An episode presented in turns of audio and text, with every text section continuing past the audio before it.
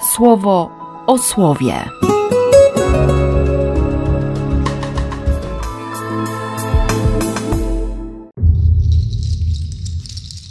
20 maja, piątek. Posłuchali Piotra, posłuchali Pawła i Barnaby, posłuchali Jakuba, zdecydowali się wysłać z Pawłem i Barnabą Judę i Sylasa. I przede wszystkim napisano list. Pierwszy w historii dekret, pierwszego w historii soboru.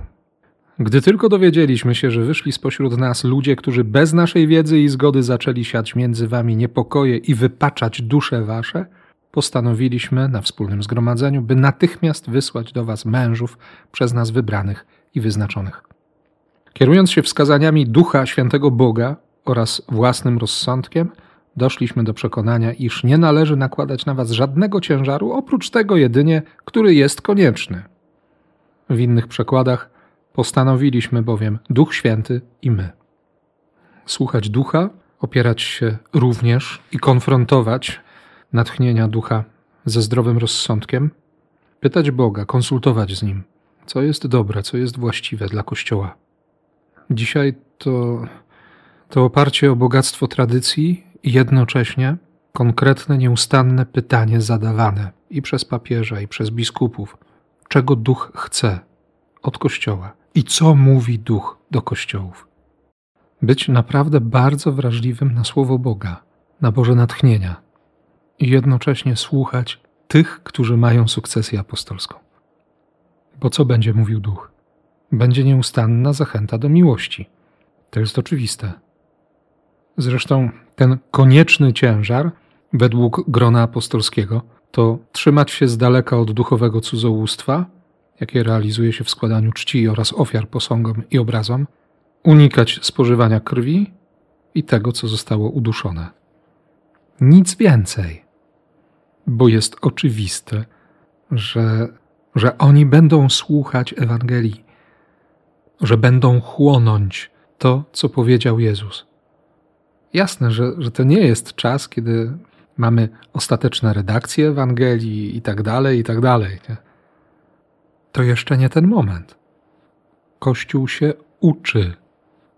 Dziś jesteśmy na zupełnie innym etapie, niekoniecznie poziomie, ale na pewno etapie. Mamy inne doświadczenia, ale tak samo, tak samo jesteśmy zobligowani do tego, żeby, żeby słuchać Bożego Ducha bo on ciągle mówi. Mieć w sobie taką wrażliwość, nie? bo to też jest wrażliwość, która w praktyce będzie prowadziła do wierności w sprawach, które przekazał Jezus. Nie?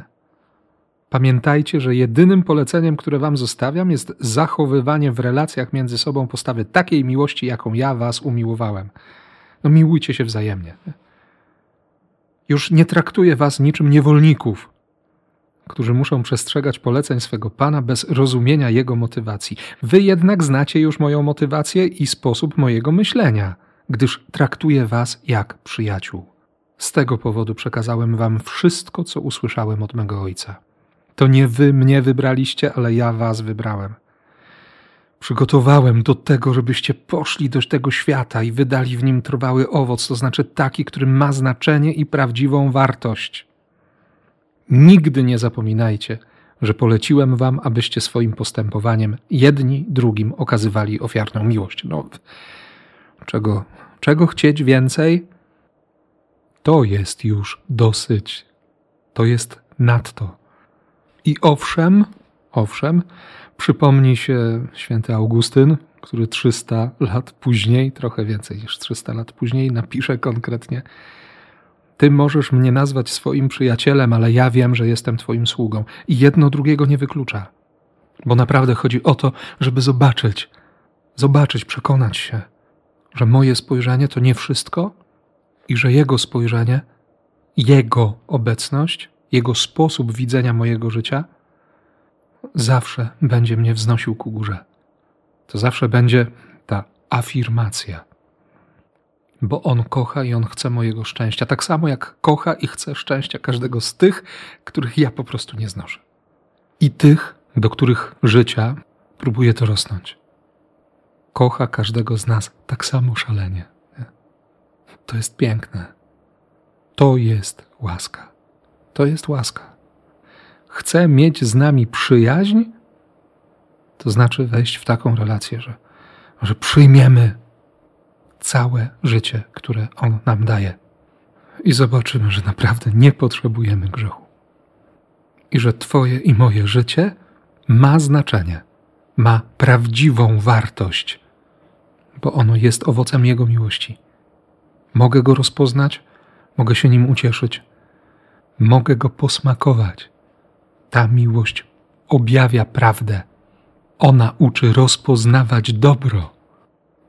To jest miłość życiodajna. I takiej miłości Ci życzę. I błogosławię, jak tylko umiem. W imię Ojca i Syna i Ducha Świętego. Amen. Słowo o słowie.